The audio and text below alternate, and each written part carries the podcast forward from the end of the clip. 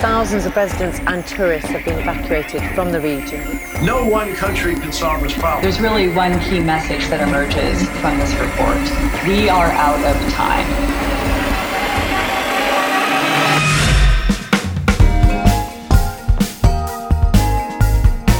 Welcome to Climate Change and Happiness, an international podcast that explores the personal side of climate change your feelings, what the crisis means to you, and how to cope and thrive. And now, your hosts, Thomas Doherty and Panu Pihkala. Well, hello, I'm Thomas Doherty. And I'm Panu Pihkala. And welcome to Climate Change and Happiness, our podcast. It's a show for people around the globe who are thinking deeply about the personal side of climate change, including your emotions, how you feel about the issue, uh, we know that, you know, what the research tells us is that most of you listening, 70% or more, really care about this issue of climate change and want to do something about it. But, you know, only a small percentage of you actually talk about climate change in your lives uh, publicly. And so we invert that ratio. We talk about climate change all the time here and, and our emotions and mental health and our feelings. And that is our job here. Panu, today I want to, I just want to talk about this idea of holding space. This came mm. up after our last conversation. Holding space for something.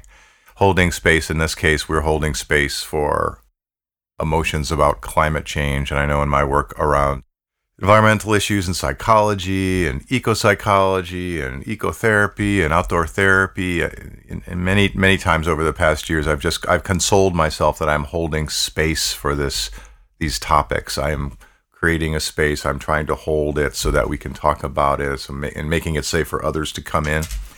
Um, and I think it's a really juicy concept for all of us. We don't have to have all the answers when we're holding space. We don't even have to have a long term direction when we're holding space, but we know something is important and we want to protect the space to feel and think and be about it ourselves and with others. Um, and I'm just wondering what you think about that in relation to your work around climate change and climate emotions uh, and all the many things that you're doing. Mm. Yeah, I think that's a very important concept and phenomenon. So, very often at first, people feel quite lonely if they recognize climate emotions in, in themselves, especially because in most societies and communities there's been so few opportunities to discuss or reflect on them. That is luckily changing now rapidly in many places, but that's still the, the, the condition in many places and has been in the history. So, so the need for safe spaces and for someone or something to hold that space so that it becomes possible to be in touch with your emotions and feelings. So that's a crucial thing in all eco emotion work, I think. Yeah. We have so many emotions and they're, you know, they're they're all happening all the time and it's like it's it's like a train, you know, as I say, you know, when we catch it, we see the car passing on the train, the engine's far away, far ahead of us and by the time we catch up on one of the cars and whatever we're feeling, we, we have to realize we felt all kinds of things previous to that, and we'll feel more after. But uh, one of the things that comes up to me is almost a almost a warrior energy, almost like a sort of a peaceful warrior energy to say, certainly a stubbornness, but more of a resolute kind of feeling that I am going to hold this space. You know, uh, kind of a bravery, a courage. Um, but also a toughness, you know, a toughness to say, no, I'm gonna, I'm gonna be here, and I'm not, I'm not gonna be um, scared away. Um, you know, by social pressures or someone looking askance at me. Uh, certainly in, in academia, there's a holding space when you're trying to start a new project, you know. Uh, um, so that's something I felt a lot. Um, what, you know, what, what kind of emotions come up, you know, for you or what have you seen in terms of the different, you know, emotional tones that come with this idea of holding space? Mm. Yes, that idea of sort of standing one's ground mm-hmm. is one very interesting aspect of this. I often tend to think of holding space in relation to containment, that mm-hmm. concept from psych- psychology where something is able to be con- contained enough so that it can be faced with or without naming it, even better if it can be named. But of course, many climate emotions and feelings, for example, are so ambiguous and so conglomerates of different feelings that it may be rather hard to name them exactly, but at least naming some main tones of that would be already very useful. And sadness or grief is one that comes up very often, which is very understandable because there's so many changes and losses happening around. And as we've many times discussed with you, uh, it's tricky because the societies around us are not especially attuned to validating grief and sadness. It's more like be be be happy, don't be sad attitude that one tends to find mm-hmm. in industrialized mm-hmm. countries, and often the people I meet have uh, strong stronger problems with ecological grief because of these cultural attitudes. does that come up in, in your work, Thomas? Yeah, no, I can resonate with that very much. Um, the holding space is is sort of a how would I say it? Most people rush you know they, they're impulsive about a lot of this stuff and they rush into things and they try to grasp onto certain you know whatever the certain feelings are or fit in with or, or fit in with others and they and they haven't quite done the done the work i guess to to really sort out all of their feelings. I mean one of the one of the one of the metaphors i i, I use with with with my my counseling and therapy clients is you know just emptying the emptying the bag, emptying the sack. You know, we carry around this sack of all these thoughts and feelings and impressions and goals and values, and it just you know empty it out. You know, to dump it out on the table and let's sort out let's sort out all of this. And so emptying out the emptying out the sack of our our, our environmental emotions can be really helpful. And it's it's a pre-step. You know, we don't have to work on expressing or even understanding, but you know we create space, uh, a white space, so to speak, a blank slate, and we can empty out our sack and see what the heck is in there. That's a really great metaphor, I think, and uh, probably usually people find many surprising objects on the table after that, I would suppose. Yeah, there's some beautiful seashells in there and all kinds of stuff, and then there's also, you know, bricks that we've been carrying for 25 or 30 or 40 years or 10 years or whatever in there as well. Um, but yeah, how how to get people to you know, part of this is physiological, being in your body and mm. breathing and slowing down and being present. You know, we you know as our stress level rises like a old mercury thermometer, you know, the, the mercury is rising and, and our bandwidth and our creativity space is getting smaller and smaller and smaller. So by the time we're super stressed, we have a very limited bandwidth and we're very tunnel visioned, you know, and it's um, you know, so it's backing off on that stress level and you know, opening up that that spectrum of uh, creativity and bandwidth expression to, to, to, you know to see mm. about to see about what's what's what's what's all in there. Um, yeah, that yeah that re- reminds me of the etymology of the word stress having to do with pressures and weight that one experiences and certainly unrecognized ecological grief can be a big part of that, those burdens.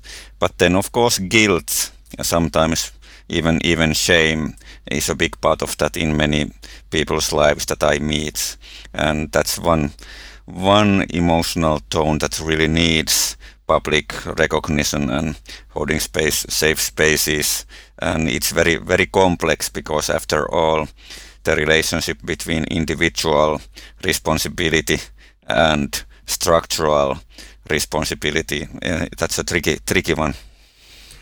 No, indeed, and that's that's a that's in the background in all our in all our talks is is um, you know who's responsible and and, and uh, culpable for climate issues, and you know so much of this is like I you know my term of being a climate hostage. People are climate hostages, even in mm-hmm. even wealthy people in, in in affluent countries are still hostage to small groups that have, have, have kind of stymied our, our, our abilities to address the issue of climate. And it's, it's really a global injustice. And so we, we're, that, that, that, that specter of injustice is hanging over this all the, all the time. Uh, but the holding space, you know, as you say, the sh- for shame and guilt and some of these things, and then we're, you know, holding space is a, is, a, is an odd welcoming. It's a come on in, you know, come, you know, let's let's let these feelings come in and, and, and have their own uh, value and, and, and respect. Um, I was reading quotes um, from Steven Hayes, a psychologist that's done a lot of work around therapy um, creation here in the United States. He, he had a quote about, you know, we, we hurt where we care and we care where we hurt. Mm. Right? We hurt where we care and we care where we hurt. So it's a it's a helpful one to, to think about in particular. You know, if we're hurting, it's because we care about something. If we're Mm. hurting, it's because there's a value there. You know, and so again, as we dig through our sack, we realize underneath the guilt and the shame, there's other things there, other other well, other healthy feelings like you know pride and respect and health, and you know also our values about justice and ecology and sustainability and all this sort of stuff. But yeah, so it's you know it's poking into these. It's painful. Let's just be honest. Yeah, it's yeah. it's pain. It's painful to do this work. It's not easy. Yeah, that's a very prof- profound thing, thing again that you men- mentioned, Thomas. And there's a couple of good books about ecological emotions which make this point. I'm thinking of Tim Jensen's Ecologies of Guilt in Environmental Rhetorics from hmm. 2019, where he makes the argument that even though people normally think that when they feel ecological guilt, it is because they have failed but in fact it is because they care. So exactly the, the point that you were making, make, making Thomas, and this can be a real discovery to many people that hey, it's, it's actually a sign of care, empathy, compassion, even you know love if we use that that big big word, and the same same for grief. I remember a talk that I was giving in early June to environmental educators in, in Finland and, and then citing this ecological sadness is the price of caring uh, argument. And a couple of people emailed me afterwards and thanked for the, saying saying that out loud. And that was also a good reminder for me that one really needs to repeat these sort of very basic and important messages even though you know after being involved with this issue several years one gets so so used to these even the most important ones but i think we really need to keep reminding ourselves and others of them Indeed, that's that's something to take take for granted. And I, I- you know, in our listeners, we need to we need to you know all of us we need to think about this. Some of you listening have been holding space for many years, maybe you know, maybe even longer than I'm alive, and uh, and so the, a lot of the, our listeners uh, can resonate with this, and they're holding space. So I want to I want to honor you all, people that are holding space around the world, people who might be listening, holding space in various ways. So I want to just honor you all and thank you. Um, so I think it's important to really take that in for all of us. You know, the, or, you know, if you're listening, you can put your hand, you know, over your heart, and you can take some deep breaths, and you can say, "Yes, I'm holding space. I'm holding space just for myself." you know, for my family, for my community, for others, and you know, really just just be with that, you know. And I, I appreciate it, and you are appreciated, uh, and this is a sign of love, and you know, a sign of care. You know, these. I love that title, "Ecologies of Guilt in Environmental Rhetorics." Right, so that's a great way to kind of. So in our intellectual work, you know, we have these this these these um, these ecologies of guilt, but in the emotions, you know, we're we're here and we're present and we're holding space. So I just want to kind of get that. I want to get that out there.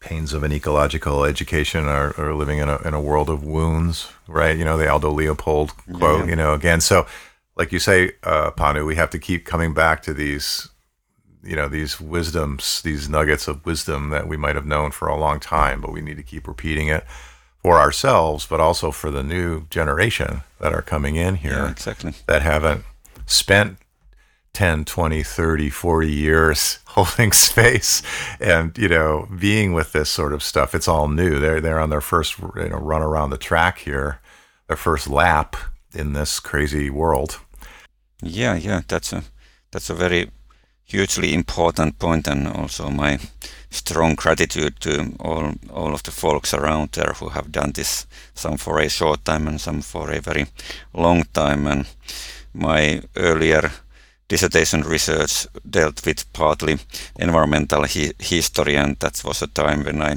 really learned to respect more those pioneers in the late 19th century and early 20th century who already tried to make an make an impact and sort of bridge building work between generations. That's something close to my my heart also. And now in 2021, when awareness about climate emotions is spreading, luckily. So then some of these early people, like like Chellis Glendinning, who, who you have mentioned, mm-hmm. Thomas yours, yourself, who mm-hmm. or not, not too many people of these new new generations know know about. So there's some important wisdom in in books uh, 25, 30 years old, and then not to mention Aldo Leopold and those folks back then. Yeah. Yeah, Chellis Glendinning, I'm in her book, um, My Name is Chellis and I'm in Recovery from Western Civilization. Hmm. uh, good job, uh, if you're out there. Um, yeah, I got a chance to see her speak years ago at an eco psychology conference. Yeah, so holding space. So it's good to honor I've got a bookshelf here with just tons of books, and I've got all these people that have been talking. You know, it's there's such a I have to vent, you know, a little bit. I talk to reporters, and I know you do too, and they and they come at this issue as if it's just brand new, as if it just if it just arrived like a like an egg this morning, you know, from a chicken. I was like, no, this is this. Come on, wake up. You know, we've been talking about people have been talking about this forever, and uh, certainly in our in our in our you know we're so ahistoric in the United States. It's terrible. You know, people f- forget everything that didn't, happen more than a year ago. And, uh, you know, I've got all the eco psychology writers and the ecotherapy writers. I've got books, you know, on ecotherapy and eco psychology that are, you know, 30, 40 years old. And, you know, people like um, Joanna Macy, who's been doing this, mm. you know, doing this work for years. And, you know, you know, so there's just more people than I can name um, out there. And then there's a whole new generation. I've got books in front of me. Uh, I've been looking at from the library. You know, this new book by Gus Speth. They knew it's about the you know the, the history of fossil fuel. You know, you know government government support of the fossil fuel system in the U.S. through all the presidential administrations going back to the you know to the 60s and you know David Wallace Wells Uninhabitable Earth. You know he's holding he's holding space. Um, I believe I was talking to you, or it could have been someone else about, you know, a lot of people are holding space for doom. They're holding mm. space for gloom, doom, the, the worst case scenarios. I think of David, David Wallace, Wallace Wells is, is doing that really in a, in a tragically beautiful way in his writing, you know, uh, you know, but then I've got, you know, Bill Gates has got a, a optimistic, a realistic mm. but optimistic take on how to avoid climate disaster. So he's holding space for innovation and, um, you know, clean energy and things like that. And that book that you mentioned uh, in our, one of our recent talks, Greenspan, Healing Through the Dark Emotions, I picked that up and I've been looking at that. So, uh, Miriam Greenspan, therapist, you know, again, in the therapy world, people have been holding space for, you know, that is part of the therapy therapist's job. Basic job yeah, is to yeah. hold space. Uh, Ecotopian Lexicon. Um, Schneider, Mayerson, and Bellamy. That's a great that's a great book where we look at all these different, you know, eco words. Yeah, I guess. Yeah, I guess one one could speak of of an ecology in this sense also that there's a need for different niches and, and di different creatures in different parts of the of the system.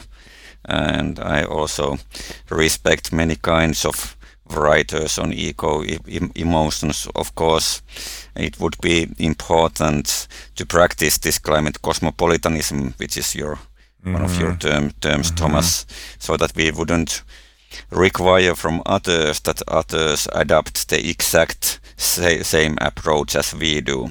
That that kind of binary thinking is is dangerous, of of course, but there's there's room for many kinds of takes on the related matters. Yes, exactly. Yeah, that I think we could segue a bit to how how do you do the holding space and, and a little more practical thoughts. But part of it is having that sense of what I you know what I call climate cosmopolitanism, which is not a common term, but it's something I've kind of adopted and by necessity for my own survival because I I don't agree with every approach in the climate world, but I, I I'm I, I do recognize that we have to build coalitions and we have to work together. Um, and so, yeah, climate cosmopolitanism is recognizing that we have billions of people on this planet and they're going to approach the issue of climate change in very different ways, even if they agree that it's a pressing crisis and they're going to come into their politics of the earth, which is another classic book, you know, so they're going to either come at it from technology or from politics or from economics or from social movements, from spirituality, from the therapeutic side. Uh, and, and then even within those silos, there's going to be variations on the theme, you know. Uh, in terms of the you know the eco modernists and the uh, and the back to the land people and the and the social justice people and the all this sort of stuff. So we have to realize, yeah, not everyone's going to do it exactly my way. Yeah, yeah, totally, to- totally agree on that that point. And in this research about emotions and feelings and environmental matters, also sometimes people have the hope that if we would just find the right emotion some people think that it might be fear, others think it might be anxiety or anger, outrage, perhaps even, you know, guilt or then pride. If we only would find the right one, then we could do environmental communication right. But uh, luckily, this has been challenged by emotion researchers that it's not so simple. In in some circumstances, anger or some valencies of anger work. In others, they don't in some instances, guilt can get people more forward, and in other instances, it can paralyze them. So I really think that we need sensitiveness to context and the very different conditions that people live in when talking about any practical dimension of which emotion or feeling we want to cultivate. Yeah, let's.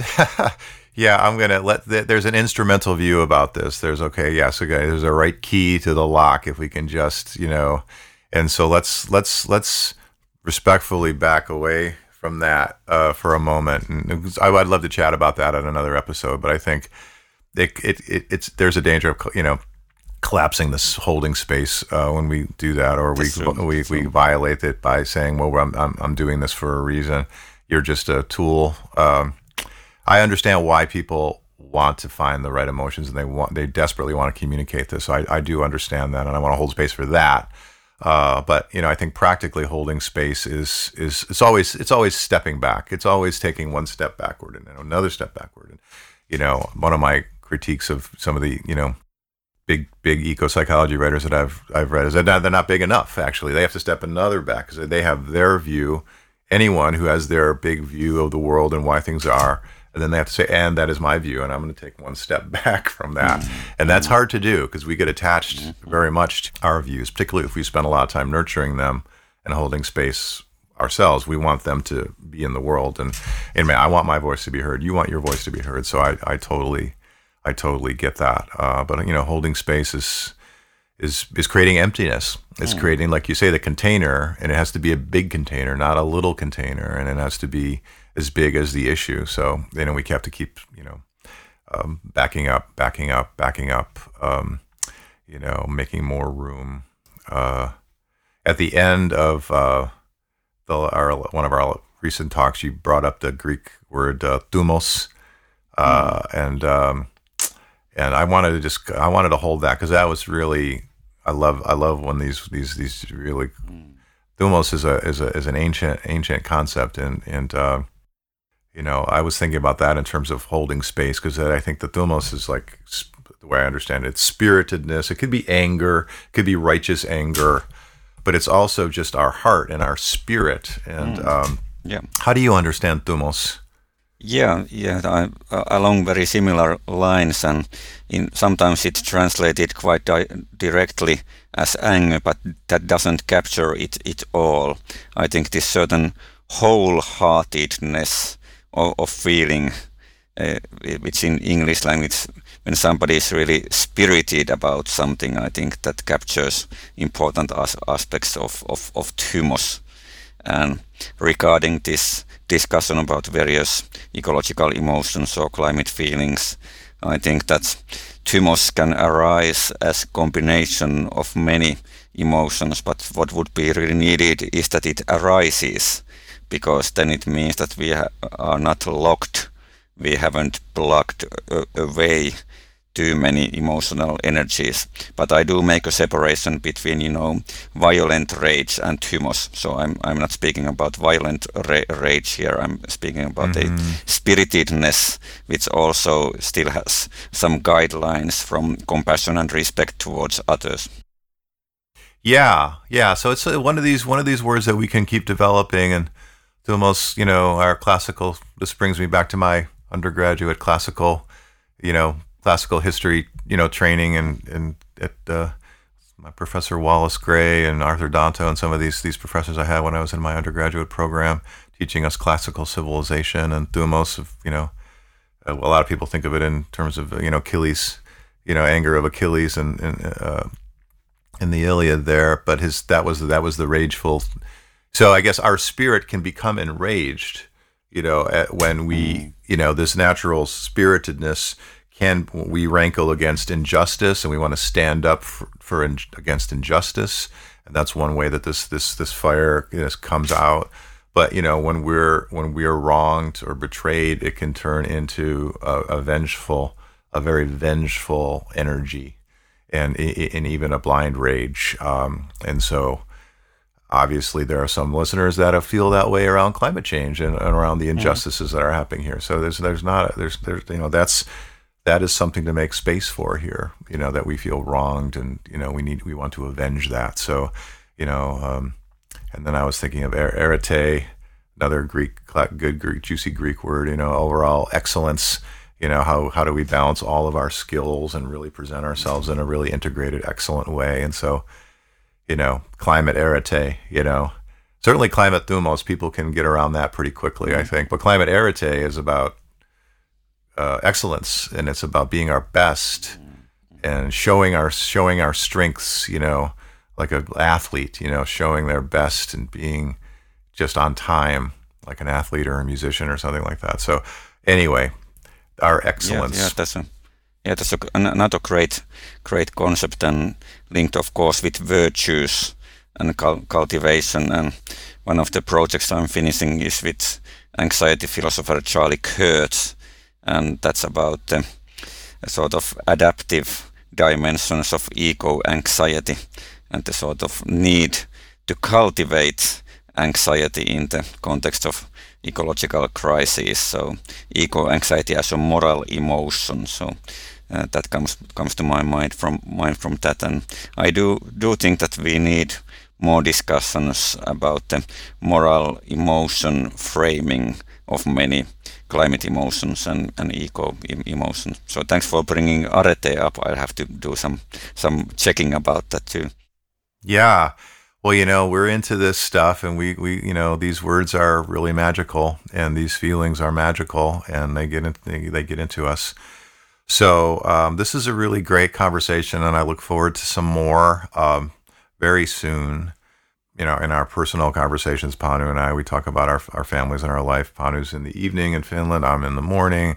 I just got my daughter off to to her high school. She's in ninth grade. She just started, so she's still nervous about going. Mm-hmm. And uh, it's a big rite of passage for her. How are your um, uh, your boys are going to be coming up, Panu? Do you want to just without unpacking everything, you want to just say a little bit about what you're coping with there?